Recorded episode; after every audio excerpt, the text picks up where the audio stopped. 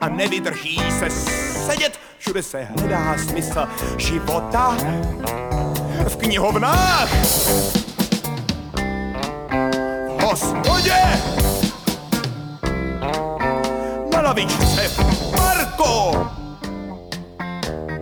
Jde to všechno nějak z kopce, tam jdeš, kdo si co to děláš. Dobrý den, milí posluchači, vítejte opět v podcastu Zdál si mi sen. Od mikrofonu vás zdraví Petr Němčanský, vedle mě tady sedí. Kačka Kučerová.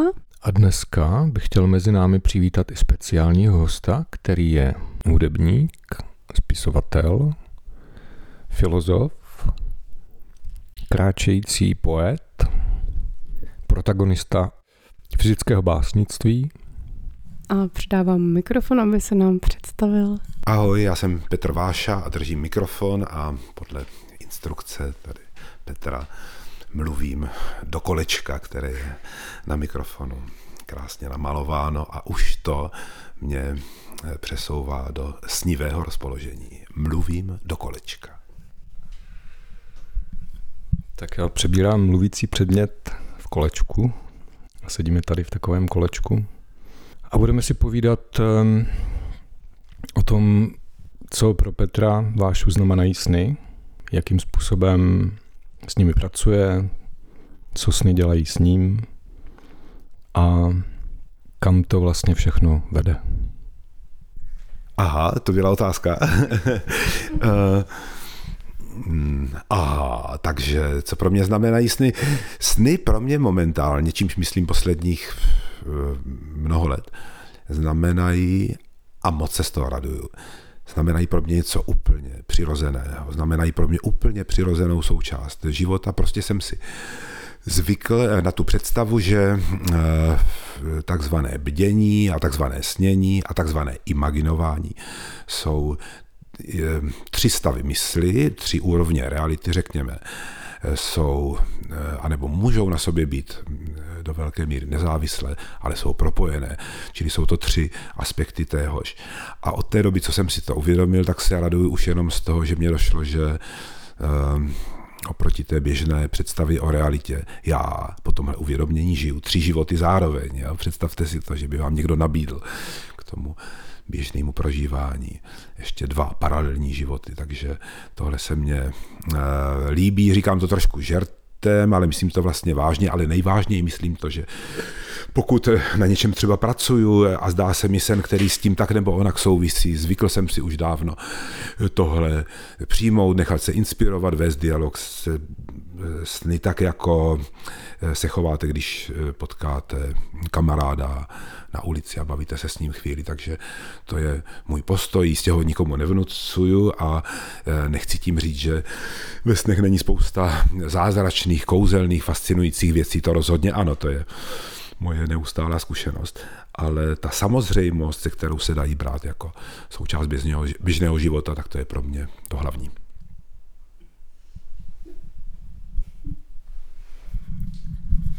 A mohli bychom se zeptat, jak to všechno začalo u tebe? Jestli jsi to takhle cítil vždycky?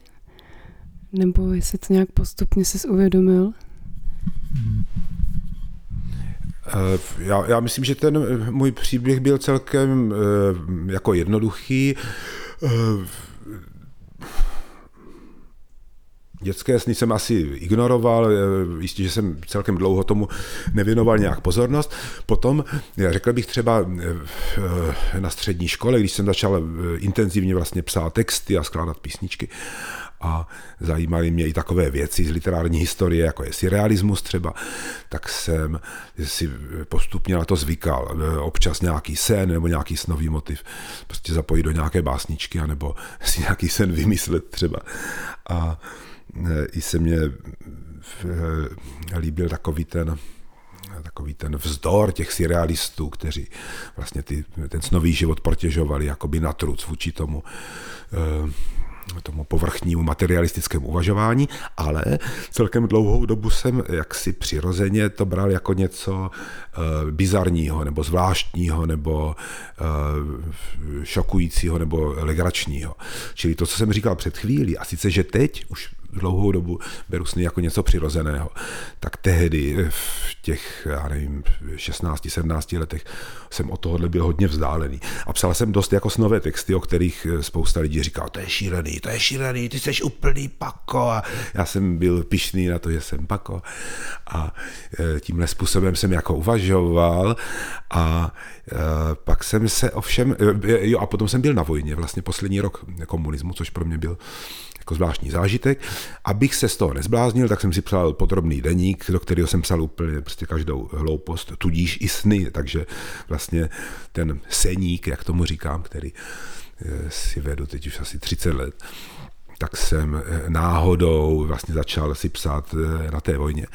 A a v nějakém knihkupectví v Litoměřicích jsem si přečetl od psychoterapeuta, jehož jméno si bohužel fakt teďka nevzpomínám, ale eh, jsem za tu knížku velmi jako vděčný. Tak jsem si přečetl knížku eh, Sny a snění a byl jsem teda úplně šokovaný tím, že vlastně to, o čem se tady teď bavíme, že se dá brát naprosto vážně. Jo, že jedna věc je ten obsah těch snů a ta snová imaginace a ten surrealismus, řekněme, a druhá věc je eh, nahlížení na psychický život v různých rovinách. A, a e, stádiích a podobách a z tohohle hlediska se to snění dá brát jako naprosto vážně, klinicky přesně, což jsem se dočetl v té knížce. A tím jsem byl úplně okouzlený. Trošku jako, že jsem si říkal, no tak pokud se do toho pustím, tak to znamená, že nejsem blázen. Dělám něco trošku zvláštního, ale pokud se začnu pracovat ze sny, tak to zase není takovýhle jako úlet. A taky se mě vlastně líbilo, že je možné v tom hledat e, kromě e, inspirace a a těch různých eh, představ a těch překvapení i jako nějaký něco rozumného, racionálního a systematického. Čili to pro mě byla velká změna. Eh, začal jsem o snech uvažovat a začal jsem je používat při své práci jako intenzivněji. A a když jsem potom četl ty svý první jako ty jungovský a jungiánský texty, tak to se mi teda líbilo jako velmi. A sice to, že nejenom, že se, se sny dají brát vážně, ale že se dají brát smrtelně vážně a že se dají brát jako, jako velmi podstatná část eh, života. A když teda jsem četl tu nádhernou, tu Jungovu, že tu předsmrtnou nadiktovanou autobiografii a tu pasáž, kdy on říká, jako že ze svého života vlastně, eh, když by eh, měl si vybrat jenom pár nějakých těch nejdůležitějších zážitků, proč byl na světě, tak radši bude vyprávět své sny, než historky o setkáních s významnými lidmi. Tak to jsem si říkal, ty, tak to je něco, že prostě starý pán, který toho tolik dokázal, na sklonku života považuje své sny za to nejpodstatnější, co se mu přihodilo. No. Takže jsem se vrhl na práci ze sny teda intenzivně, naučil jsem se celkem jednoduše vlastně si zapisovat i takové složitější příběhy. Vy dobře víte, jak to funguje, když eh, se to naučíte, sny se začnou chovat jinak, začnou se vám zdát velmi členité a strukturované sny. Já když jsem skončil na čtyřech snech za noc v průměru, tak jsem to vydržel asi půl roku, jako aby to byl solidní výzkum, ale pak jsem se teda lekl, že bych zase to přehnal a trávil celý svůj život vlastně jenom sněním a zapisováním snů a tak dále. Takže jsem to potom eh, trošku jako přibrzdil a eh, pak se mě zdála série snů, o které se jistě budeme bavit, kvůli které jsem napsal knížku Sni. A tu, když jsem napsal, tak eh, moje sny trošku couvly, protože se zřejmě jako zaradovali, že už teda se ocitli na stránkách té knihy. A od té doby je to celkem normální. A já si píšu a rozpracovávám jenom takové ty věci, které vás fakt jednou za čas prostě vytrhnou a zacloumají s vámi, ale třeba takové ty, jak dobře víte, no tak když pracujete ze sny třeba plus minus 10 let, tak uh, už znáte ty klíčové motivy a ty postavy, které se vracejí a vůbec nechci říct, že by to člověk jako nějak potom odzýval, ale už je tam vlastně jako doma a chová se jako v té běžné realitě. Miluju běžnou realitu, ale poznámky si dělám jenom ohledně zážitku, které fakt stojí za to. Takže to bych řekl asi, že je eh, ve zkrácené verzi moje snová story.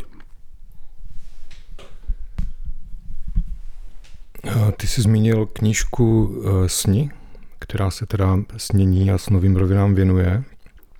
A jestli si dobře vzpomínám, tak vlastně hrdinové, kteří se tam začnou vyskytovat, s kterými si potom navazoval kontakt, jestli se nepletu, skupina Tomatom, tak já když jsem to četl, tak jsem měl pocit, když tak mě oprav, že ty postavy snové pro tebe jakoby ožily, ožily natolik, že, že jsi je vnímal jako svébytné bytosti, anebo, nebo, nebo to bylo pro tebe nějaká, byla pro tebe rovina vlastně nějakého tvýho třeba alter ega nebo různých jako částí tebe? No tohle je otázka, která je nejenom zajímavá, ale vlastně úplně klíčová. Pro mě, když jsem psal konkrétně tenhle text, teda tu knížku, tak bylo významné to, že eh, mě ty zvláštní sny, ve kterých snové postavy mě vysvětlují, jak to ve snech chodí, tak mě eh, se začaly zdát paralelně s tím, nebo paralelně s prací na knize Tomatom. Takže eh, potom samozřejmě v té knížce občas jsou nějaké situace, kdy se to jakoby prolne, kdy ta románová postava se objeví ve snu, anebo nebo v jistém smyslu jako naopak, ale ono to byl paralelní proces. Čili já si myslím, že já jsem se k, té zvláštní, k tomu zvláštnímu období, řekněme dvouletému, kvůli kterému jsem potom napsal tu novou knížku, já jsem se k ní dostal tak, že jsem začal navážno hledat eh, hrdiny, svého příběhu s velkým P. Takže je to sice z, část, nebo z velké části je to běžná literární práce. Vytváříte hrdinu. Když chcete napsat detektivku, no tak musíte si představit detektiva, zasadit ho do prostředí. Všichni víme, že hrdina je interaktivní s prostředím, že, že Sherlock Holmes nebydlí v Baker Street, ale Sherlock Holmes je Baker Street v jistým smyslu a tak dále a tak dále. Takže když začnete vytvářet hrdinu, začnete vytvářet svět a e, teprve potom vlastně hledáte zápletku. A abyste našli hrdinu něčeho, co není jenom detektivka, co má, co má jako nějaký, řekněme, jako existenciálnější rozměr, no tak prostě vám nezbývá nic jiného, než sáhnout do svého podvědomí, nevědomí, řekněme, protože vlastně nemáte k dispozici nic jiného, než ten osobní materiál. A vy vytváříte hrdinu, hlídáte si, aby to nebylo jenom prostý alter ego, anebo jenom nějaká zamaskovaná autobiografie a Eh, a to funguje tak, že si děláte poznámky, představujete si ty postavy té své jako fikce a potom eh, jakoby rozepisujete a potom se dostanete k bodu, kdy si napíšete dialog, kdy ta postava mluví s nějakou jinou postavou. A v okamžiku, kdy se vám pod rukama vynoří věta, která by vás nenapadla, tak to znamená, že ten hrdina ožil, že existuje, že získal vlastní vůli. Tohle je vtip je tvoření fikce, protože dokud se nedostanete, nebo pokud se nedostanete do téhle fáze, tak nemá cenu to psát, protože eh, ty fiktivní postavy by byly jenom alter egi jednoduchými, anebo stělesněním nějaké myšlenky nebo nějaké teze. Takže já jsem pracoval na tomhle, ty moje postavy, ty, ty moje postavy mě už jakoby ožívaly a teď jsem postupně se dostával do kompozice té knížky a najednou se mi začaly zdát sny, ve kterých mě eh, různé snové postavy vysvětlovaly eh, různé eh, zákonitosti snového fungování a ty snové postavy málo kdy se rovnaly těm románovým, ale rozhodně měly něco společného. Čili já si to představuju tak, že pokud eh, uvažujeme o vztahu eh, té snové vrstvy reality a té imaginativní, čímž myslím v tomhle případě tu literární tvorbu, eh, tak to není tak, že, že by se něco rovnalo něčemu. Ty vztahy jsou víceméně nepřímé. Jo, máte postavu z vaší fikce a máte postavu ze snu a ty postavy mají zřejmě nějaký kořen společný, nějaký archetyp, anebo nějakou e, postavu jiného řádu, která je v pozadí. Čili vy e, víte a hlavně je důležité, že cítíte, že ty postavy z těchto dvou rovin reality, že mají něco společného a e, zároveň ale vnímáte jejich, jejich relativní nezávislost a vnímáte tu příbuznost. A ve skutečnosti tohle je způsob uvažování, který se hodí i pro úvahu o vztahu mezi snovou a tou denní realitou. Jo, to je takový ten klasický problém, že se vám zdá o kamarádovi, o sousedovi, který vám něco jako říká. A vy musíte rozlišit, jestli ten sen se týká konkrétně toho souseda, což může, ale častěji je to tak, že ten soused je vlastně maska pro nějaký archetyp anebo pro nějakou postavu. A to sdělení je obecnější, anebo to může na nějaké hlubší rovině být úplně něco jiného, co se vůbec toho souseda netýká. Čili tenhle typ rozlišování, že se neptáte, co znamená to nebo ono, co to znamená přímo, ale ptáte se, co ty dva jevy mají společného a hledáte ten kořen toho jevu. Takže eh, abych se vrátil teda k té knížce sní, já jsem prostě psal tomatom, ožívali mě ti moji hrdinové a zároveň jsem najednou po pár měsících tady té snové epizody jsem si připadal jako v nějakém výcvikovém táboře nebo spíš v nějakém prostě kurzu, že opravdu to trvalo trvalo celkem jako dlouhou dobu a já jsem byl jako poučován a prováděn těmi různými snovými úrovněmi a říšemi a byl jsem instruován, jak s tím zacházet a v podstatě všechny ty věci, které mě vždycky letěly na nervy na módě lucidního snění, tak teď se mě teda hojně dostali od těch snových postav, ovšem, jo.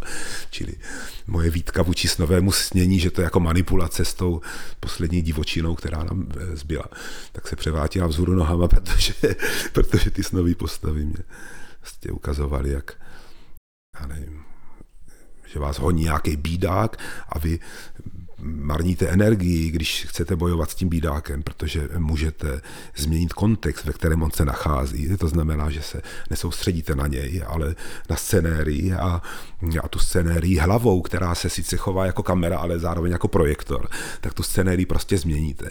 A bídák nemá kudy za vámi běžet, protože je navržený pro e, jinou scenérii, než kterou my, vy mu jako vnutíte vlastně. A takovéhle, chci říct, že to bylo velmi technické, podrobné instrukce, jak jak přepínat například eh, eh, tu snící hlavu z režimu kamera na režim projektor a tak dále a tak dále. Hokomikomou, hokomikomou, hokomikomou, hokomikomou, hou, hokomikomou, hokomikomou, hokomikomou, houbou.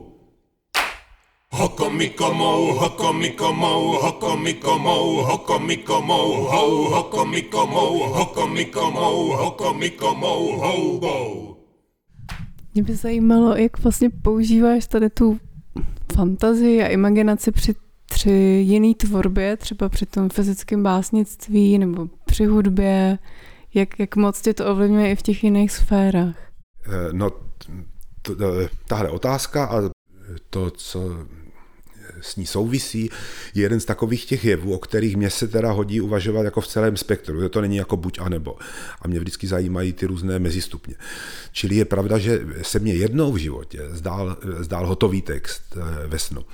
A, a ten jsem použil s velkou radostí teda eh, se k, k němu vracím, ale to bylo naprosto výjimečné, že bych prostě se probudil a hotový text eh, čistě zapsal a, a vložil vlastně do, do nějakého jako toho svého artefaktu.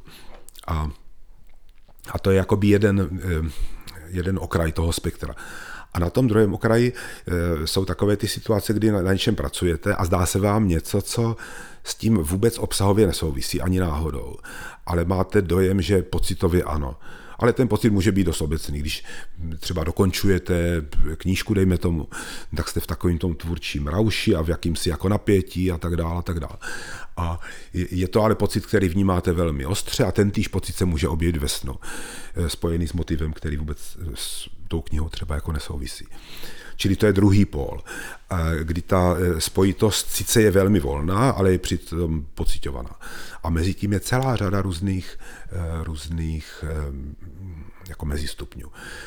A já jsem teďka měl na přelomu minulého a tohohle roku, to znamená v prosinci a v lednu, v únoru, řekněme roku 2023, jsem měl takovou sérii snů, protože jsem eh, se si chystal eh, hodně obsáhlý materiál na nové takové jako výtvarné eh, zpracovávání. A fakt teda jsem na tom jako hodně dělal, prostě každý volný den na té výtvarce. A začal jsem teda mít takový, takový, takový zase nějaký, já nevím, semináře, kurzy. Taky možná jsem přemýšlel o tom, že bych se přihlásil do nějakého prostě kurzu malby nebo večerní kresby. Tak a to se mě nechtělo z různých důvodů, ale teď jsem to dostal teda v těch snech. Jo. Čili, čili to nebylo tak existenciální jako ty situace, které se týkaly knihy sní, ale bylo to velmi praktické. Jako když prostě jdete do nějaké výtvarné školy a, a v různých ateliérech máte různý stáže a, a různí kamarádi vás tam jako zaučují a tak dále. Čili to bylo, to bylo velmi až jako hodně vlastně praktické. A napadá mě k tomu ale to, že potom to jako pominulo trošku, já jsem musel dělat jiné věci, dokončoval jsem dětskou knížku a tak dále. A v okamžiku, kdy už bych se k tomu měl začít vracet k té výtvarce, tak se mě zdál sen, který vám řeknu, je to stručné a je to příklad toho mezistupně. Jo, ten mezistupeň je, když ten sen se týká toho vašeho tématu, ale přitom ta jeho síla je spíš v tom, v té fascinaci a v té síle toho obrazu a v tom, že to s váma zacloume. Já mám trošku slabost pro eh, mluvící kočky, mám celou řadu snů o mluvících eh, kocourech, eh, souvisí to s reálnýma některýma kocourama, ale řekněme mluvící kočky, to je moje téma 20 let, dejme tomu občas, prostě přijde ten mluvící kocour a vždycky je to zajímavé.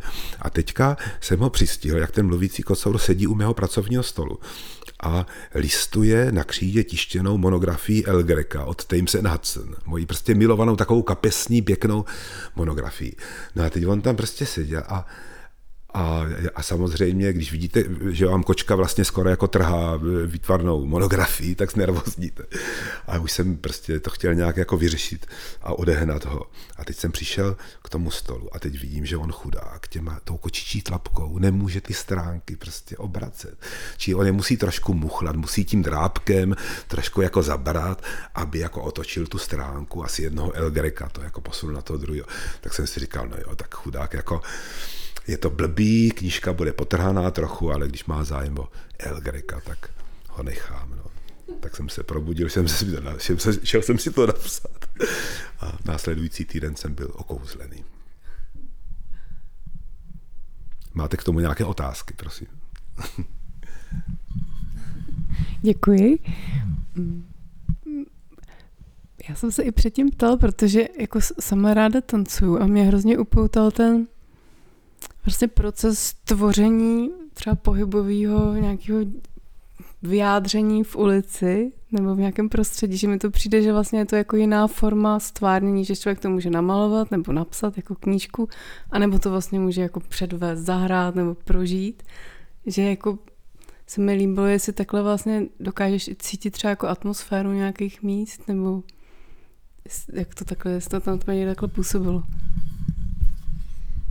Eh, ano, určitě. Eh, já možná eh, budu působit trošku jakoby přízemně, protože já všechny tyhle věci mám spojené s hledáním praktických řešení. Jednak protože asi teda jsem takový a jednak protože vedu ty dílny fyzického básnictví pro úplně nejrůznější možnou klientelu.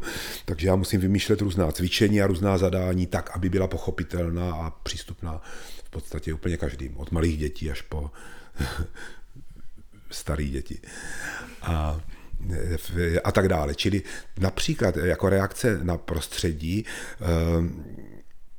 já vlastně ani nemůžu v té, v té dílně chtít po lidech, který třeba s tím nemají žádnou zkušenost, aby se dostávali do nějakých jiných stavů vědomí, aby se na něco vylaďovali a tak dále a tak dále. Takže my vyjdeme ze skupinou lidí nebo studentů prostě někam, třeba tady, jak koukáme z okna na ty krásné stromy, tak bychom si vzali jako téma eh, vaše stromy, koukali bychom na ně, eh, oni by si je zkusili na pomyslné, průhledné plátno před sebou nakreslit velmi přesně jednou rukou, jako by kreslili kresebný záznam, potom druhou rukou, potom oběma rukama zároveň, potom eh, s uvolněnými rameny a tak dále. Takže nakonec by podle toho vizuálního věmu velmi detailně kreslili každý ten strom celým tělem v prostoru. A, a to je třeba cvičení, které má výhodu eh, v tom, že je velmi eh, snadno pochopitelné. Je sice dost jako bizarní, ale když v té skupině je dobrá atmosféra, tak se i ti ostýchaví lidi přestanou divit velmi jako záhy. A přitom tohle cvičení ale může člověka dovést eh, velmi eh, nebo dost daleko bych řekl. Mimo jiné, protože to zadání je tak přesně eh, formulované a tak stoprocentně orientované na ten strom, řekněme, že to ego toho hm, tanečníka nebo toho tělového výtvarníka. Jde úplně stranou. Jo? Takže když my děláme cvičení tohohle typu, tak řekl bych, že většina té skupiny už třeba za čtvrt, za půl hodiny jako dělá nádherný, neuvěřitelný často věci, ke kterým by se vůbec nedostali, nebýt tady tohohle zadání a přitom Přitom já pořád jim opakuju jedinou věc a sice, že jejich úkolem není nic přidávat a jejich úkolem je jenom sloužit té předloze, koukat na ten strom, koukej na strom. Když nevíš, co dál, tak se mrkni, jak má větvičku posunutou oproti jiné. A ten pohled následuj, následuj gestem a celým tělem, případně i uvolněným hlasem. Jo, čili tohle cvičení mě napadá tady k téhle otázce. Je, je to cvičení, skrz které se i lidi, kteří nikdy nic podobného nedělají, dostanou celkem eh, brzy, eh, skoro se prolnou s tím, s tím ambientem i s tou atmosférou, aniž by přitom uh, jako museli nebo měli vypínat to bělé vědomí. Čili oni se dostanou někam jinam, ale přitom neustále si jsou vědomi přesně toho, co dělají. A to, co dělají a mají dělat, je kreslit strom celým tělem. Čili to je, to je jeden příklad. Možná ještě jako mě napadá, protože vím, že vás zajímá ta aktivní imaginace. My občas rádi děláme s některými studenty, ale to, to zase není, že by se to hodilo ke každé klientele tady u těchto dílen. Eh, je to taky velmi jednoduché, to zadání, ale je to už takový eh, trošku jako zvláštnější cvičení. A sice, že to je jako aktivní imaginace spojená přímo s pohybem.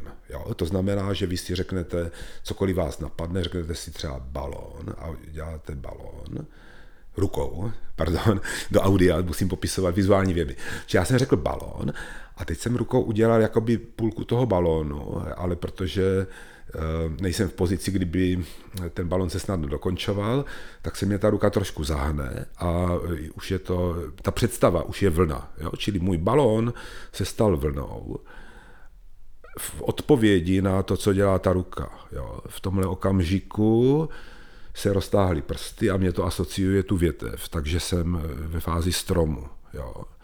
Je to velmi jednoduchý, čekám, co ta ruka udělá a mám klepeto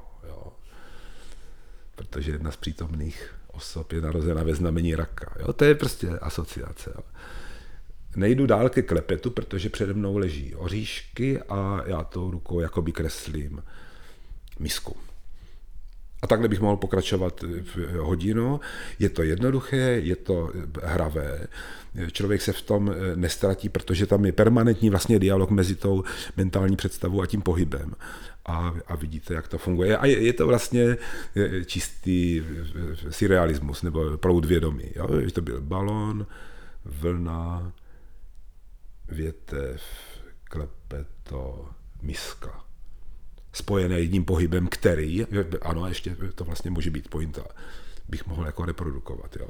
Teďka by mě z toho vzniklo tohle, a když bych tady těch pět gest dal, no, usadil do nějakého rytmu, tak bych z toho měl tím opakováním a tím repetováním vlastně takovýhle tanec téhle chvíle. A, pardon, repeto. Tak, eh, čili to je, to je příklad takového už jako specifičtějšího eh, cvičení, ale jako mohl bych v tom pokračovat, ale myslím si, že všechny, fakt jako všechny věci, které já dělám i jakoby v té autorské tvorbě, i samozřejmě tady v té práci s lidmi, tak jsou postavené takhle. Hledám vždycky nějaký spíš jako herní rámec. E, ideálně je pro mě formát e, hry. Důležité je pro mě, aby byla srozumitelná komukoliv a aby přitom nebyla příliš povrchní ani příliš hlubokomyslná. Tak bych to popsal. Vy se usmíváte ještě možná prakticky, já bych řekl to, že tohle, co jsem teď předváděl, jako jedna věc, ale kdybychom třeba my teďka zkusili to též cvičení, anebo řada studentů, kteří nikdy nic podobného nedělali, no tak by se děli věci, že jo? protože každý člověk má jinou gestiku, jinak by vnímal tu danou chvíli, jinak by mu fungovala ta imaginace, čili tohle, co předvádím sám, je možná příliš jednoduché, ale je to dost plodné pro skupinu lidí, kteří nepotřebují se ztrácet v těchto tématech, ale chtějí si něco vyzkoušet a plynule vstupovat do těchto dimenzí uvažování.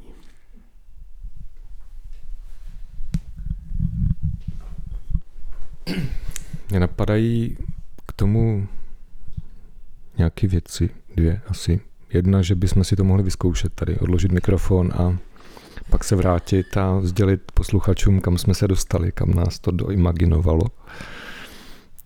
A tady cítím nadšení v poli, takže to asi uděláme rovnou. A Kačka ještě chce k tomu něco říct. Jsem určitě pro, ale ještě bych tomu dořekla jednu věc, že já mám jednu takovou zkušenost, že jsme s nějakým učitelem šli do města, rozdělili nás o dvojic, jeden tančil a druhý byl jenom jako takový ten hlídač v povzdálí. Člověk ve výsledku člověk sám uprostřed davu tančil něco, co cítil bez hudby. Ale že pro mě to byla strašně silná zkušenost, že se tam jako by něco narodilo a v kontextu toho jako veřejného prostoru to najednou byl strašně silný prožitek. I proto jsem se jakoby usmívala, že to jakože zdánlivý málo je, pak může být strašně moc v tom, jak se odraží v tom prožívání vnitřním. Takže jako, když jsem měla jsem vlakem, jsem si říká, víte, proč to nedělám právě teď, proč tady jenom tak hloupě sedím a čtu si telefonu, nebo jakoby, že, že vlastně, kde je ta míra toho, kdy jako to umění a kdy, kdy je to, to normální, člověk se chová jakoby normálně, že mě hrozně baví, to je ta hranice. No, to je moc eh, zajímavé téma. Musím si hlídat, abych, abych eh, reagoval fakt jako stručně. Protože, eh, nebo obecně bych řekl, že my narážíme a zřejmě budeme narážet na témata, která jsou natolik jako obecná a přitažlivá, že nabízejí různé úhly pohledu. Čili naším tématem je snění, takže my se koukáme na tyhle věci z úhlu pohledu já nevím, jak bych to popsal, psychologického plus minus, dejme tomu. Jo? A tohle třeba, co jste teď eh, říkala, to je, to je velice silný a důležitý téma pro celou sféru performance a moderního akčního umění. Eh, existují na to velmi složité teorie, co je performance, co není performance. A já mm, jsem měl na tohle téma výborné zážitky, když se nám před lety, eh, protože jsem měl dílnu, no, dílnu fyzického básnictví na fakultě výtvarného umění, kde je ateliér performance a zároveň na Jamu, kde zas byl ateliér eh, herec, klaunské, herecké a scénické tvorby, což vlastně byla taky performance, akorát, že nahlížena z toho hereckého hlediska. Čili jedna výtvarná škola, druhá, druhá tady ta eh, herecká a mně se podařilo jedat dohromady a ti studenti prostě navzájem vytvářeli úžasné věci, ale zároveň filozoficky si teda eh, eh, tam probíhaly takové jako potičky verbální, protože ti výtvarníci jsou intelektuálové a ti performeři zejména. A ti herci jsou prostě akční a, a, a nebaví je tak moc nějaké jako teorie. A tam nastala situace, když jsme dělali pouliční nějaké eh, para divadelní věci, řekněme, tak ti performeři dělali takový ty, no, no tohle, jakože člověk si stoupne a prostě stojí a nedělá vůbec nic, nepodává žádný výkon a v tom je ta performance. No a ti herci říkají, tak co je na tom, jako to bych dovedl taky. a ten, ten eh, performer profesionální skoro říkal, no tak a proč to neděláš, když bys, a, a tak dále, a tak dále. Jo. Čili že jsme fakt jako dlouhou dobu se jako bavili o těch radikálních tezích, že dokonce eh, jeden z těch výtvarníků říkal, že performance opravdová je jenom tehdy, když to ví jenom ten performer. Takže vlastně, když on se postavil mezi ten dav těch lidí, jako na náměstí svobody, a předváděl nám, jak se performuje. Tak to nebyla performance, protože aby to byla ta správná performance, tak by nám to nesměl říct a musel by si tam stoupnout jenom on sám a jenom on vědět, že performuje. Protože v každém jako jiném případě to už není jako morálně čisté. Jo a tak dále a tak dále. Čili to, eh, to je dobrý příklad toho, že my jsme se k tomu tématu dostali, dostali z hlediska v pohybu, tady těchto, těchto asociací a už teda jsme u tématu, eh, jak se chovat na veřejnosti a proč člověk eh, může a nemůže to nebo ono, ale je zajímavé, že z výtvarného hlediska jsou, prostě jsou, jsou dějiny performování a uvažování o těchto věcech, od nějakého prostě situacionismu a těch, právě těch surrealistických experimentů eh, přes eh, různé fáze akčního umění, až teda do současnosti, kdy jsou všichni vším unudění a všechno už viděli a, a jediný, kdo, kdo nadšeně se herné do představy performování na veřejnosti je tady Kateřina. Tak to je, to jsou dějiny moderního akčního umění ve zkratce. jo. Kežby, kežby to nezůstalo ve, ve fantazii, ale přešla bych do akce. a tak předám Petrovi a co budeme dělat tedy? No já bych se toho nebál, já doufám, že třeba, třeba nás nějací jako mm, nadšení performeři poslouchají a chtěli bys to vyzkoušet a zjistit vlastně, kam je může tento způsob sebevyjádření dovést, tak bych poprosil Petra, jestli může dát třeba nějaké jako lehké zadání, my, my to pauznem a a mezi tím vlastně vy si můžete dát taky pauzu a udělat si třeba nějaký takový jako lehký tanec prostě se stromem třeba, nebo jestli Petře bys byl proti, eh, teda pro, pro no, já jsem trochu proti spíš, ale, ale, ale jistě jsem zvědav, co, jak vás to bude bavit, ale já tady těchto věcí mám nad hlavu, takže, takže pro mě nedělat tady ty výstřední věci, to je pro mě eh, jako výstřední. Ale ale, ale, ale, Aleš a Alena a jejich malé ale.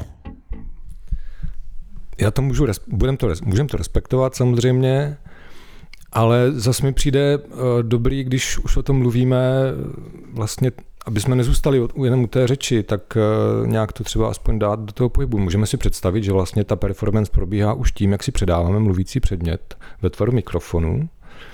A teď je to třeba delfín, který letí ke kátě. Já chytám uhlík, černý uhlík a posílám ho Petrovi. Já chytám uhelný důl, který se naučil létat v Jelenici na Brněnské přehradě. Přiletěl z Kladna, což je rodiště mého tatínka a samozřejmě teď už jsem v rozpoložení, kdy se ani trochu nedivím, létajícím uhelným kladenským dolům nad Prýglem. Předávám Petrovi. Ke mně letí Santa Claus, který má v pytli spoustu uhlíků a rozesévá je nad Brněnskou přehradou. A jak ty uhlíky letí tou atmosférou, tak se zapalují a jsou z nich takové hvězdy, které dopadají a každému přináší štěstí, hojnost a jeden uhlík se odděluje z davu uhlíků, protože chce být jiný nechce jako všechny uhlíky dopadat a jenom tupě se nechat zapálit v atmosféře a stává se kometou. A letí ke kátě. Jo, jo, jo, jo, au, hořím, hořím, hořím, chytám, hořím. Kometa ke mně přiletěla rychle.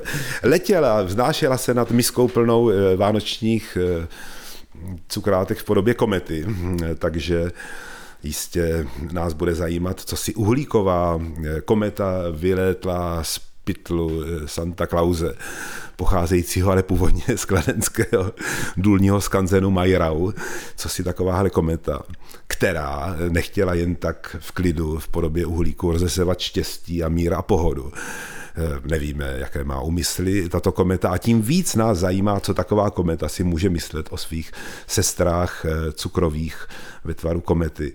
A teď už známe odpověď, vážení posluchači, nemyslí si nic, protože zahýbá a letí k Petrovi daleko víc, než tady ty cukrátka jí zajímají. Petrovi názory na názory komet ignorujících cukrátka. Aj, aj. Ta kometa je totiž velmi vědomá a nejdřív ze všeho zjistila, jakou má uhlíkovou stopu. Protože je zároveň taky velmi uvědomělá, tak eh, zhasíná, už ani nedoutná, ale přináší tady stopy ze svého letu A mě tam zazněla teda synchronicita s kladnem ještě. To možná tady zatím nikdo nebude vědět. A já to ještě nemůžu prozradit. Ale je tady určitá synchronicita s takovou kladenskou skupinou, um, která do určité míry taky by se mohla považovat za takové zářící body, které když dopadnou do úrodné půdy, může z nich něco začít růst. A tady moje imaginace končí. Tady ještě za dveřmi možná prozradím, o jakou synchronicitu se jedná. Ty tušíš? No to rád slyším, Honza je výborný, zrní, skvělý, ale já mám ještě jinou synchronicitu s kladenským punkovým divadlem VAT, což je naprosto skvělý jev na eh, kometa prostě na nebi českého a středoevropského punkového divadla. A tady tahle parta mě před týdnem poslala svoji knihu snů, eh, Sny vadu. Jsem dostal krásnou takovou knížečku eh, čtvercového formátu, vypadá to jako buklet a je to napěchovaný sny, který navzájem si vlastně sepsali členové téhle skupiny, takže to je kladenská synchronicita číslo dvě. A možná se Honzi potom zeptejte, jestli jestli je s nima v kontaktu, nebo co si o tom myslí, ale rozhodně existuje prostě uh, knížka. Mě teda ten, prvně ten nápad se mě líbil, jsem si říkal, jo, vadí si udělali s novou knížku a pak mě to připadlo úplně geniální v té jednoduchosti. Neslyšel jsem nikdy o tom, že by tým lidí, kteří spolupracují a něco vytvářejí, že by si udělali s novou knihu. Takže to je k tomu kladno. Vrací mikrofon. Mě hodně baví, jak um jak nás ten mikrofon vede, že fakt je to mluvící předmět ten mikrofon. Mám pocit, že jenom reagujeme vlastně na to, co on chce, abychom do něj říkali. A mně se tady teda aspoň jako zhmotnil do takové, doufám, že to není alter ego, i když možný to je, ale nebudeme o tom dlouhodobě polemizovat. A já jsem tady, tady v tomhle zážitku už jsem o tom přemýšlel eh, trochu předtím, vlastně o tom propojování těch paralelních rovin, v kterých žijeme, více nebo méně vědomě, vlastně v tom dělím světě, pak v, té, v tom světě té imaginace a ve snovém světě. A pro mě vždycky to propojování, mm, třeba to, co mm, jakoby z těch jiných světů pro mě proniká do toho každodenního života, tak jsou právě ty synchronicity. A když pustím úzdu fantazie a nechám vlastně svoje, svoji mysl dělat uh, nějaký takový kejkle s mikrofonem, tak vždycky tam právě vytanou ty, ty věci, které mají jako smysl, které se nějak pospojují a dají, dají dohromady uh, pro mě příběh, který jsem třeba neviděl předtím, který jako právě umí i sny, jako vytahovat různý story, který uh, jsou jakoby z jiné roviny vědomí, která nás víc, jako která přesahuje ten náš život a díky který teda aspoň já se dokážu líp vlastně orientovat pak v tom, v tom každodenním životě. Jak to máš ty, Petře, se synchronicitama? No, tak teorie synchronicity, moje oblíbené téma. Já, eh, to mám tak, že, že ty synchronicity jsou pro mě velmi důležité, neustále je zažívám, ale spíš jim neříkám synchronicity. A ani moc rád jim neříkám náhody a úplně ze všeho nejradši jim neříkám nijak. A teď vám to neříkám jenom jako vtip, ale zdá se mně, že, že, že to je ten typ toho jevu, který když se nějak eh, pojmenuje, což je podobný, jak se možná dostaneme k pojmu šamanismus. Takže prostě existují eh, komplexní a důležité a velmi přirozené a přitom kouzelné věci, které ale velmi citlivě reagují na jakékoliv pojmenování a na terminologii a, a tak dále.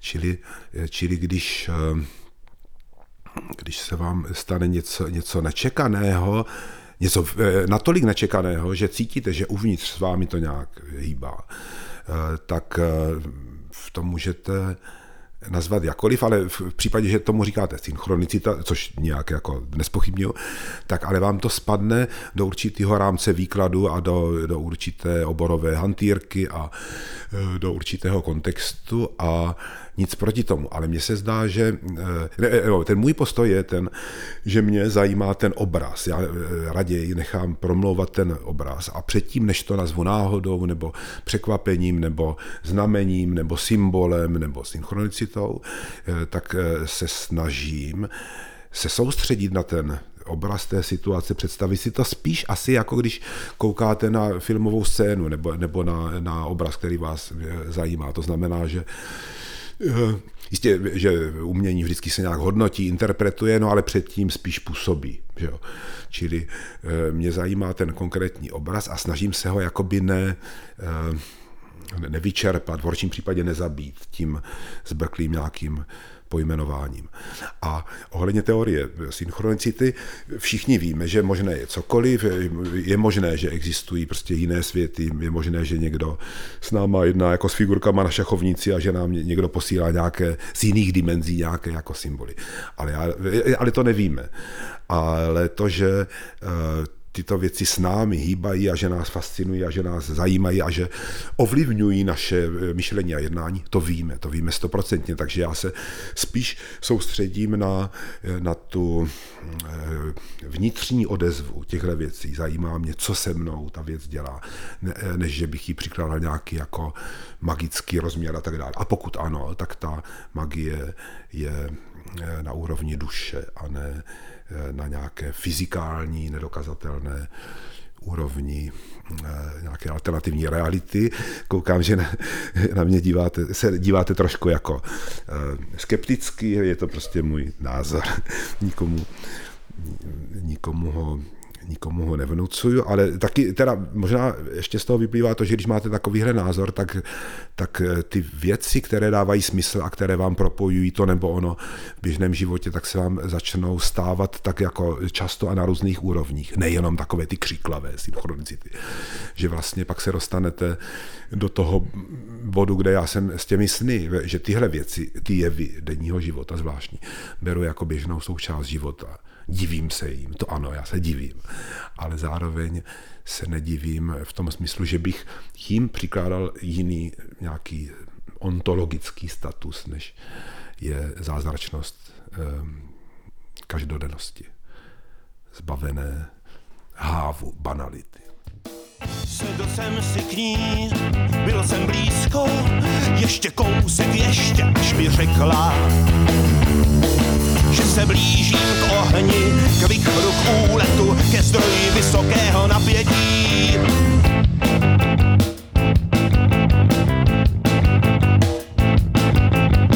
Přistoupil jsem k obrazu, byl jsem blízko, ještě kousek, ještě, až mi řekli, že se blížím k ohni, k vychru k úletu, ke zdroji vysokého napětí. Dávej pozor, když se příliš blížíš, ať si neublížíš. Nenarazíš, nedostaneš do potíží.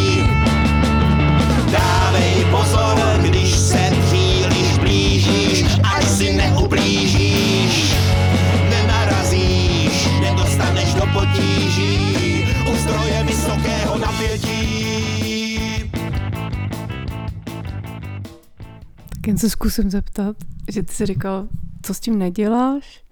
A takže vlastně bych se zeptala, co s tím teda děláš? Když něco takového prožiješ, pocítíš, že ty věci zapadnou do sebe, děláš tím ještě něco jiného, než že to cítíš? Eh, no, to není málo. Napadá mě, Myslím si ale, že to je vlastně eh, dobrý příklad tou svojí jednoduchostí a je to příklad toho, co jako není nic moc. Jo? Nemluvíme teď o nějakých úžasných prostě náhodách, ale o tom, že já tady na kousek tady té přehrady krásné, jak tady sedíme, tak taky bydlím v Bystrci.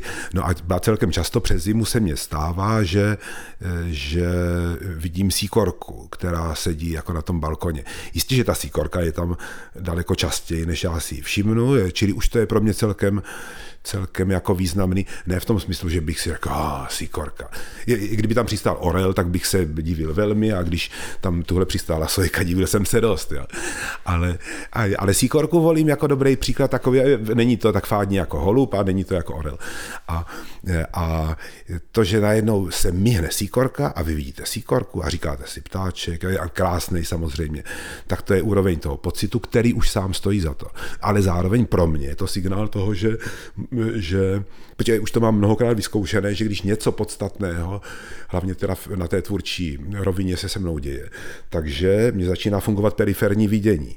Takže já když vidím síkorku, tak to není jenom, že bych se divil síkorce, ale divím se tomu, že si ji všímám. Jo, a, a vlastně mě jako ne, nezajímá jít eh, dál do magie síkorky a představovat si, kdo mě ji tam poslal a tak dále. Teda jako zajímá mě to, ale víc mě zajímá, eh, co konkrétně a prakticky mě ta síkorka signalizuje. Ale ne jako magický pták, který by přišel a říkal, hele, napíš raději tuhle větu nějak jinak.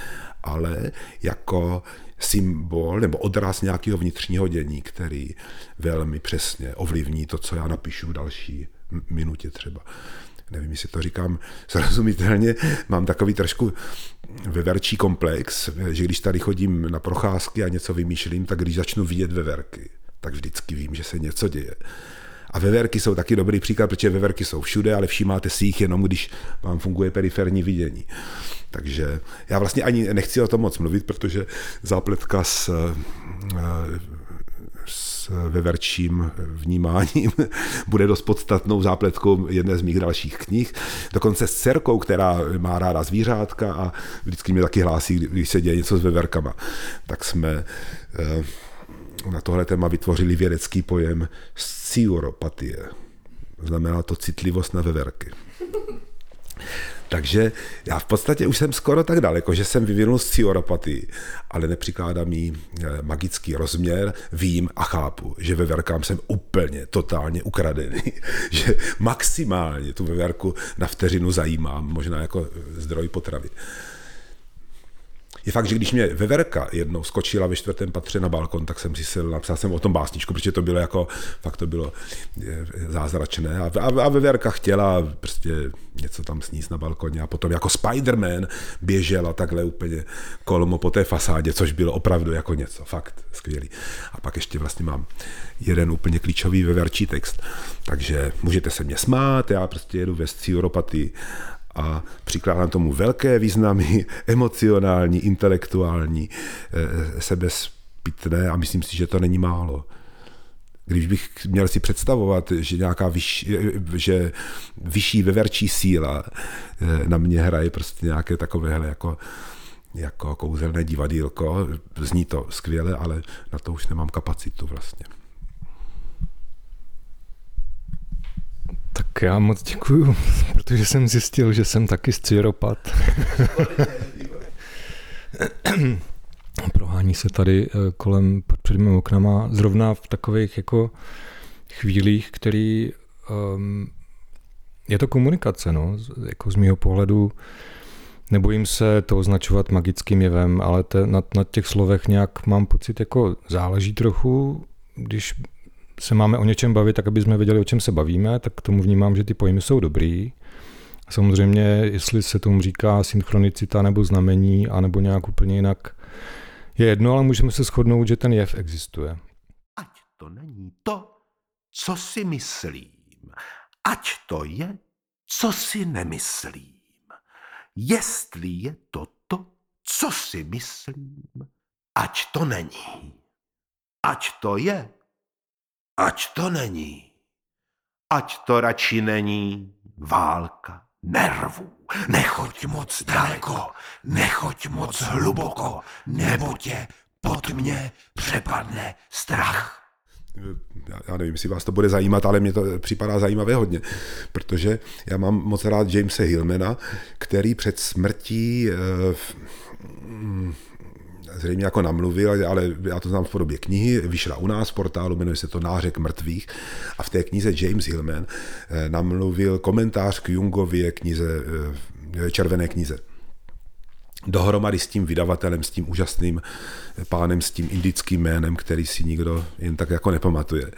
A je, je, to, je to podle mě fakt jako překrásný text, protože je to pozdní Hillman, skutečně, já nevím, třeba rok před smrtí. A a, a je to on jako osobnost ohromná a zároveň jako odborník na Junga, plus teda ten hlavní odborník na Junga. S ním jako diskutují. Je to zajímavé z mnoha různých důvodů, ale eh, to, co teď chci říct, je, že oni se zhodnou na tom, v tom textu, že, že ten Jung, kdyby si mohl dělat, co by fakt chtěl, tak by dělal takové věci, jako byla červená kniha. A že on vlastně v, v tom dějiném kontextu byl nucený uh, vytvářet vědu, možná někdy v úvozovkách, ale rozhodně oni nespochybňují jeho kompetenci a jeho serióznost. Ale říkají, že on to prostě musel dělat. On musel vytvářet ty systémy a vymýšlet tady slova typu synchronicita, aby ho vůbec někdo bral vážně.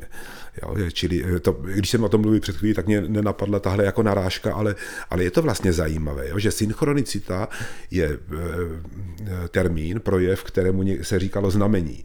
Ale my ten pojem jungovský známe od Junga a on ho vytvořil v určitým dějiným kontextu. Vůbec nespochybnuju jeho argumentaci a ten jeho objev toho pojmu a jak ho definuje a tak dále a tak dále. Ale je fakt, že kdyby mohl říct znamení, tak by asi raději řekl znamení, akorát, že by, že by eh, ho nebral vážně vůbec nikdo. To znamená ne, nejenom jako ta běžná vědecká komunita, no ale ani ti freudiáni, kteří eh, měli důvod se na něho dívat, eh, dívat skrz prsty. Čili to jenom říkám jako, jakože zajímavost, jo, že ty jungovské pojmy jsou úžasné, jsou nám všem dostupné a fungují vlastně jako výborný komunikační prostředek, ale i to je to, co jsem teď zmiňoval, jeden z těch důvodů, proč já s tím jako zacházím opatrně. Jo. Jsou to prostě pojmy, který, který uh, vytvář, mají za úkol vytvářet vědeckou a racionální atmosféru kolem jevů, které v té konkrétní době se považovaly za, za iracionální a efemerní a tak dále. A tak dále. A, a, a, a vím, že jsou lidi, kteří na tom jako ujedou a vlastně se naučí tady tenhle jako ten, ten žargon a, a potom ztratí třeba ty, takovou tu bezprostřední emocionální nebo komplexní emocionální reakci na jevy, jako je synchronicita. Jo, vidí verku někde a jdou prostě do slovníku a najdou si seznam archetypu a vygooglují si všechno o symbolice veverky, což jako je fajn, ale ta vnitřní odezva tam potom třeba chybí. Jo. Nevím teď, jestli žert veverko, jestli už nebyl ode mě jako sciuropata příliš předává mikrofon. Ratatosk se říká ve verce, tuším v nějakým severském jazyce. A což mě přivádí jako na myšlenku, že um, nic není náhoda, ani to, jak, jak si kdo vykládá ve verky. Možná nám ve verky jenom sdělují vlastně, jak, co si od nich máme myslet. Ale to si jenom myslím. Samozřejmě nemám k tomu žádné důkazy. Ano, zeptejte se Veverky příště, až si potkáte, co vám bude chtít říct. A samozřejmě já jsem jako velmi vděčný uh, Karlu Gustavu Jungovi za to všechno, co přinesl. A i, když jako to musel dělat tím způsobem, jakým to dělal, tak je to možná správ, jako, nebo určitě to bylo správně, že, že ten systém jako robustní a vlastně naprosto komplexní nebo takový jako mm, uchopitelný z mnoha úhlů pohledu prostě přinesla, my ho tady máme a můžeme nějak se o něm bavit.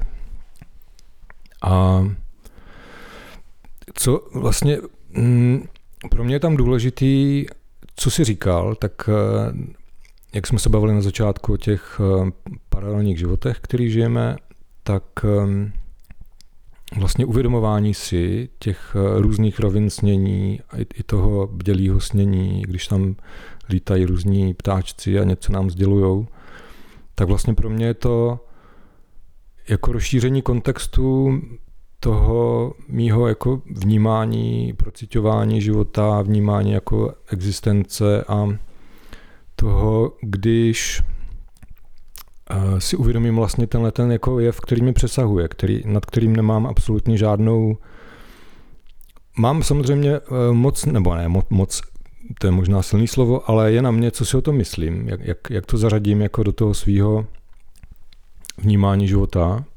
A mě prostě strašně baví uh, ty hranice rozšiřovat a posouvat a uh, veverky jsou, jsou skvělým prostě průvodcem pro mě. A další zvířata samozřejmě, který žijou tady v oborách a okolí.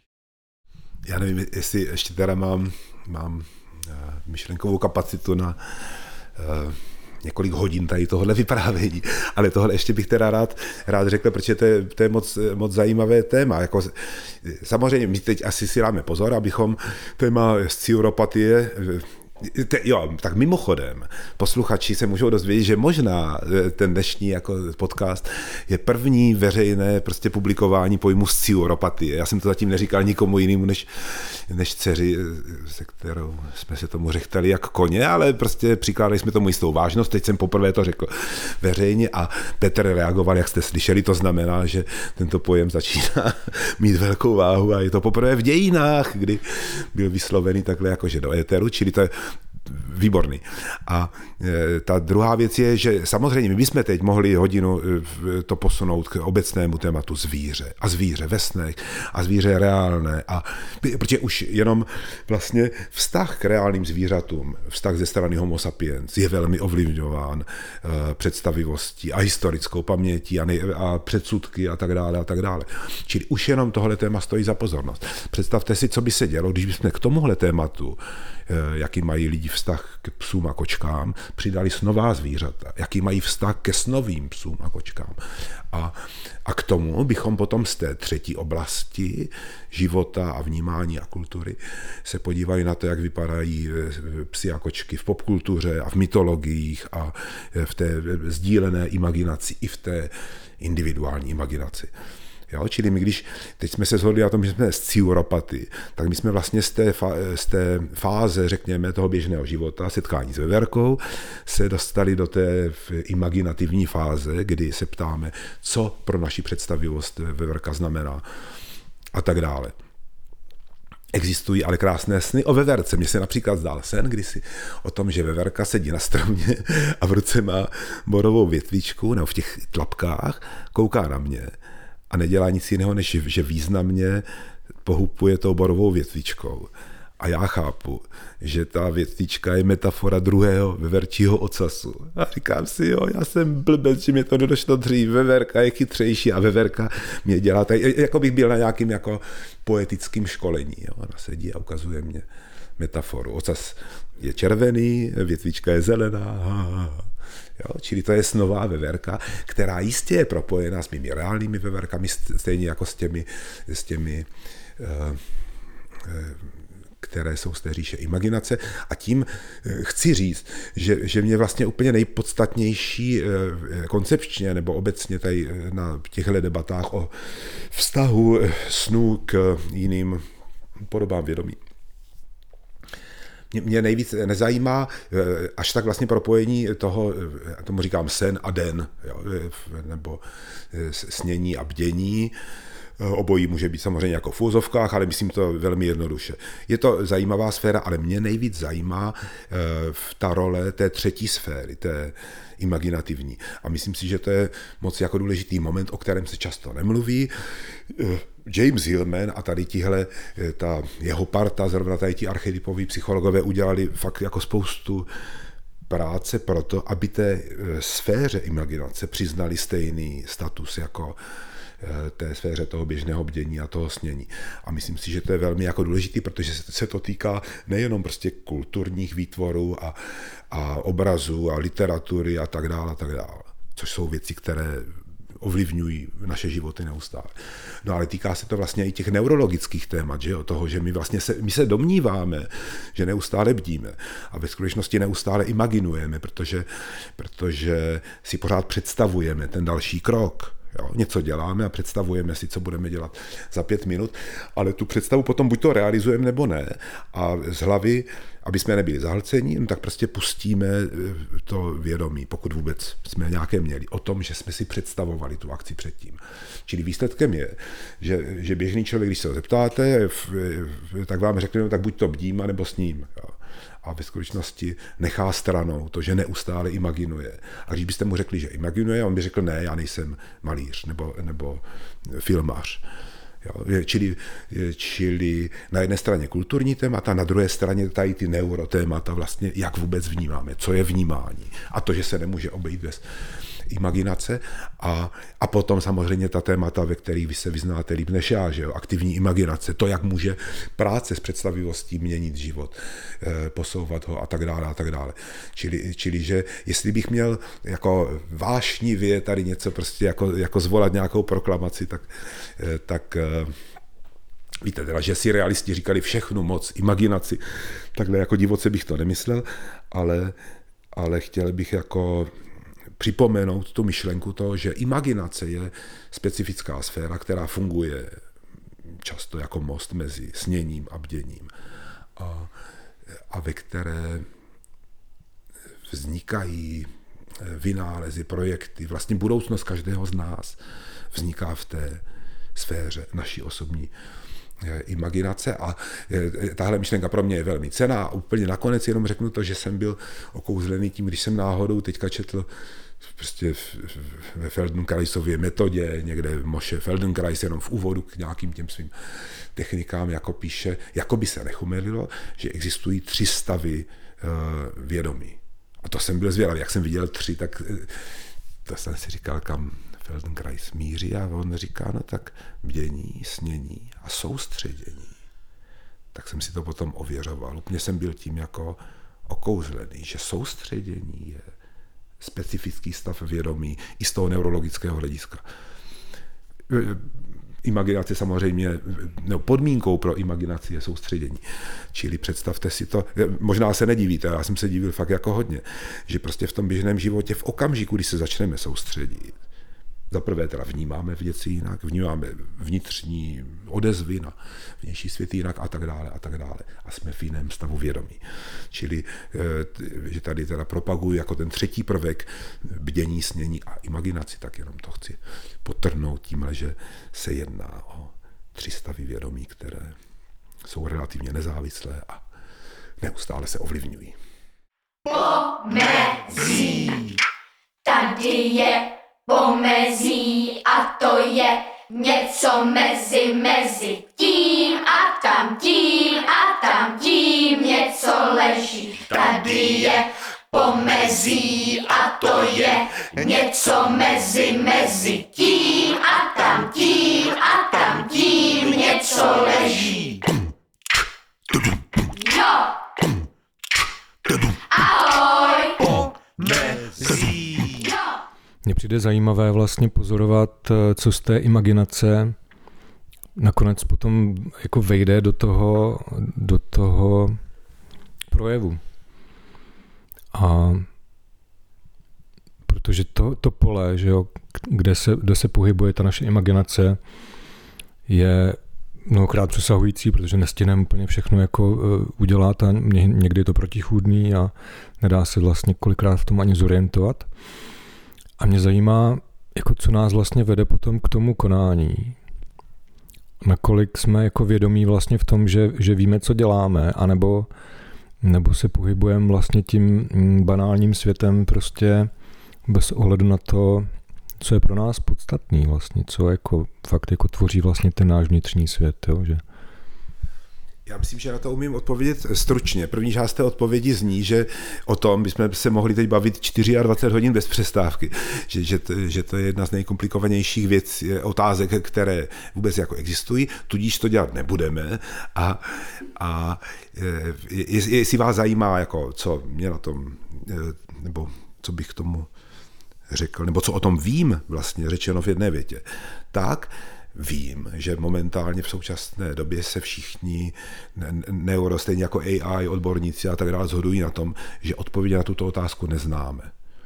Jo, že, že zase existuje spektrum, eh, je to i diskuse o svobodné vůli, která se týká eh, robotiky, umělé inteligence, jestli, ale, ale jenom třeba, když zůstaneme u té svobodné vůle, protože to je otázka, co nás vede k tomu, že nakonec si vybereme z toho množství možností jako tu nebo onu, no tak jsou prostě vědci a filozofové a, a, a, a tak dále a tak dále, kteří říkají, že svobodná vůle je to, co rozhoduje dějiny a čím se liší homo sapiens od ostatních tvorů a jsou odborníci, kteří říkají, že neexistuje důkaz pro existenci svobodné vůle, že to může být velká iluze a že není. Jo, a potom ještě existuje skupina, která říká, že není možné dokázat, jestli svobodná vůle existuje nebo ne. Jo, to jsou ti největší radikálové, protože oni říkají, že my nemáme a nebudeme mít nástroj, jak zjistit, jestli náš eh, další počin byl řízený vědomým rozhodnutím, vědomým, vědomě zvoleným rozhodnutím, anebo,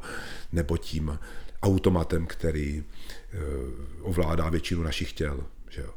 Čili, eh, čili já, když teď si vezmu oříšek, tak rozhodně si budu rád myslet, že jsem si ho chtěl vzít a že jsem se k tomu jako rozhodl, ale nemůžu nějak dokázat, že k jezení oříšku mě vlastně ne, nenaprogramoval ten robot, který ovládá část mého těla, který chce eh, ty dobroty, které jsou v oříšku a tak dále, a tak dále. Čili eh, slíbil jsem mi krátkou odpověď, už to eh, prodlužuju, chci říct, že odpovědět se na to nedá.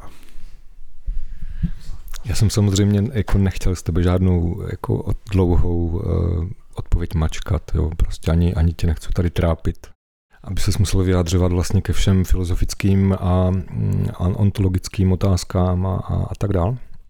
Ale tak možná to, může to být pro někoho inspirativní, ale vlastně to je pro mě, proč dělám tady ten podcast, že jo? Jako abychom lidi inspirovali k tomu, aby sněli, aby se vědomě zabývali s náma, aby prostě nebrali na lehkou váhu eh, to, co eh, se může zdát jako významný jenom jim, nebo že ti ostatní třeba to nemusí schvalovat, nebo žádný obecný názor třeba nemusí zrovna schvalovat jejich představy, tak pokud nejsou škodlivé, tak eh, proč vlastně nechodit jako do toho pole, který má jako, který je fakt jako nekonečný, abychom se z toho nekonečna nestratili. Myslím si, že to bylo intenzivní ten rozhovor, byl ještě lepší, než jsem si myslel, že bude, a to jsem si myslel, že bude krásný a zajímavý a mm, to, že to pěkně nám všechno jako dopadlo, tak bychom neměli pokazit přílišným prodlužováním a jestli se můžeme blížit k závěru, tak by jsme to mohli prostě udělat. Smráká se, tady ta scenérie na přehradě úplně láká k vítí na balkon a k poklidnému pokuřování čelem k trouhelníku k, e, vody brněnské přehrady, který se na nás směje a říká, pojďte, pojďte ven, neseďte furt jenom u toho mikrofonu.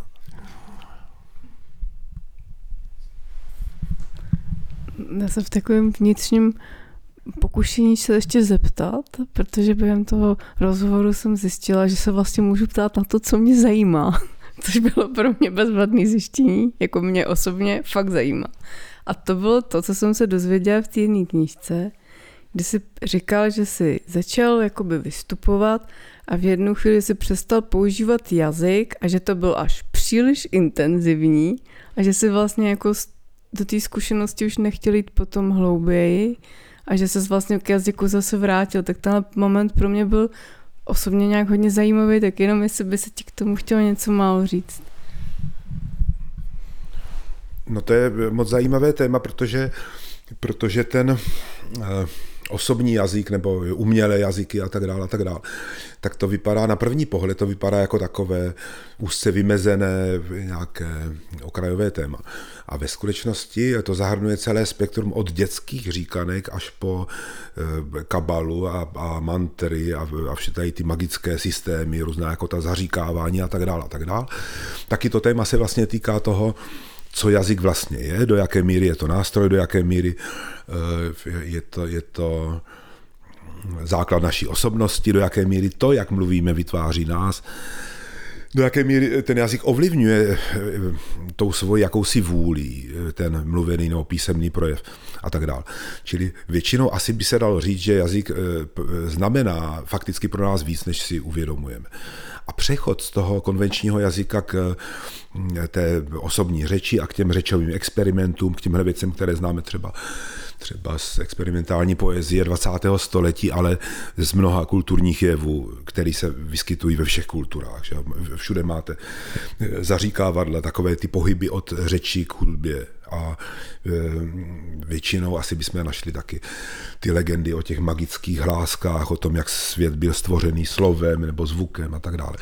Čili, e, čili to téma vypadá e, jako neškodněji, než ve skutečnosti funguje a ve skutečnosti je velmi silný a, a vím, že například existovali takoví ti experimentátoři s hlasem a jazykem, kteří se třeba z toho zbláznili, jako že, to, že, že to je prostě to, co vám řekne každý jako seriózní znalec té kultury manter, jo, že s tím prostě není legrace, jo, že v okamžiku, kdy, kdy začnete sami sobě sugerovat na té podprahové úrovni nějaké věci, které se vlastně vymykají tomu racionálnímu, no tak prostě saháte do hloubky a, a není to, není to žádná legrace. Pokud to není, ta dětská hra, a ne, a nebo, nebo ten, ten, ten dadaismus a tyhle věci, což je jakoby ten herní rámec, který, který to odpsychologizuje, bych řekl. Ale celkově je to prostě vážné téma. A já jsem, když jsem s tím nepracoval, tak jsem to chtěl vzít vážně a nechtěl jsem jenom opakovat to, co už prostě znám odinut. Takže jsem si na tom dal záležet, věnoval jsem se tomu projektu asi dva roky a, a jsem rád, že existuje, že občas na něho někdo jako dobře reaguje a že to ocení a vůbec nemám eh, potřebu se tam vracet. Jo? Je to, je to jako byste, jako by člověk, aniž by se hnul z toho rodného města, tak jako by odcestoval tisíc kilometrů dál do nějaké jiné kultury. A je to ještě možná dramatičtější, protože když jste v jiném světě, tak celý kontext je jiný a vy vlastně neustále vnímáte, porovnáváte jiný kontext s tím původním. Ale tady vlastně ten původní kontext toho běžného života nahlížíte úplně úplně z, z jiného hlediska. Čili tohle je jakoby technika, kterou jsem se naučil, udělal jsem teda ten velký projekt, na kterém mě velmi záleželo. A občas to používám teďka jako součást svých dílen, když se to hodí, anebo třeba i v, v hudbě, anebo když něco píšu, tak je, je to takový o, o zvláštnění nebo způsob, jak jak ten artefakt posunout někam jinam a dát mu nějakou jinou atmosféru, ale pokud se kdokoliv do toho chce pouštět, tak já vždycky říkám pozor na to, není to legrace. Orgánum ad originem ad libitum ad absurdum. Orgánum ad originem ad libitum ad absurdum. Orgánum ad originem ad libitum ad absurdum. Pio, pio, pio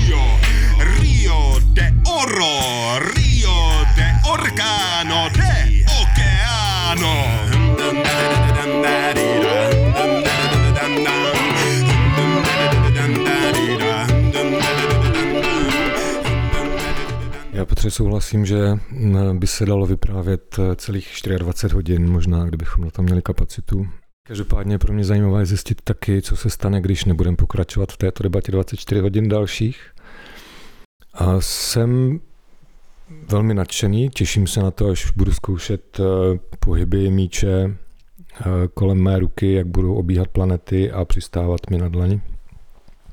Ale taky um, jsem velmi rád za to, že potvrzuješ mnoha, i když si to třeba nemusíš myslet a nemusíš se mnou souhlasit, tak já s tebou taky úplně ve všem nemusím souhlasit, ale, ale baví mě vlastně to, že máme určité jako styčné plochy a že můžeme inspirovat další lidi, kteří uh, vlastně se na poli snění a, a imaginace a, a tvorby pohybují a dodat jim prostě odvahu, že je dobrý to zkoušet, i když to nemusí dopadnout zrovna třeba podle jejich představ, tak možná tehdy to bude ještě lepší, když uh, tam do toho nechají vnést ten prvek té nahodilosti, který jsme tady měli během toho rozhovoru docela dost přítomný. A předám rád mikrofon Kačce. Co se ve mně jakoby rodí za myšlenku, takový pro mě jaký schrnutí toho, že vlastně jako, když se mi něco zdá, je to trošku švihlý a já to pak udělám, takže vlastně svým způsobem tak vnáším nějaký prvek té náhody nebo novosti do toho světa kolem sebe. I kdyby to byl ten můj vnitřní svět. Že mě to vlastně strašně baví. Třeba dneska, když jsem se měla, tak ve vlaku jsem usnula a zdálo se mi, poslechni si Tyrkisové písničky. Jsem začala přemýšlet o těch čakrách a vlastně mě z toho vyšlo Tyrkisová písnička, bude asi taková, která je taková jako vzdušná a jako protáhne mě prostě a, a je to, je to vlastně zábava a mě to tu cestu nějak naplnilo a mě to jako vlastně připravilo na ten rozhovor nebo na to setkání, takže já jsem spokojená. a jsem moc ráda, děkujeme za návštěvu. Je, tak to jsem moc rád, že se vám to líbilo, mně se to líbilo velice a, a e, všechny souvislosti našeho dnešního setkání se mně líbily. Ale první veřejná publikace pojmu scioropatie je epochální. Jo? To úplně, to přesahuje prostě naše malá ega, protože tím jsme vstoupili jako do, do dějin jednak e, úvah o veverkách a jednak možná píšeme novou kapitolu v teorii synchronicity. Takže to pro mě je velmi významné. A možná eh, k tomu, k tomu, co říkal Petr před chvílí, eh, bych řekl takovou eh, legrácku, která mě jako hodně baví, a sice, že já jsem napsal tu knihu Sní, o které jsme se bavili. A tak jsem v to byl jako ponořený a, a dělal jsem korektury a tak dále a tak dále, že mi pořád nedocházelo vlastně, co ta kniha znamená na té nejzákladnější úrovni. A došlo mě to, když jsme někde hráli s kapelou a, a nějaký ty knížky jsem měl sebou a teďka náš Tomáš, který hraje na basu a občas prodává CDčka a knížky a trička po našich koncertech, tak někomu prodával knížku sní a já jsem seděl u baru a koukal jsem, jak ta kniha je vyměněna za tu bankovku. Se říká, ty já se živím s nama. Jo. To mě úplně jako ohromilo, tady ta myšlenka, že ta kniha prostě z pravé strany se přestěhovala na levou a z levé ta bankovka na pravou. A pak jsem to vyprávěl jedné kamarádce a ona říká, no to je úplně nejlepší, co můžeš dělat. Jako to vlastně, to by v budoucnu mohli dělat všichni.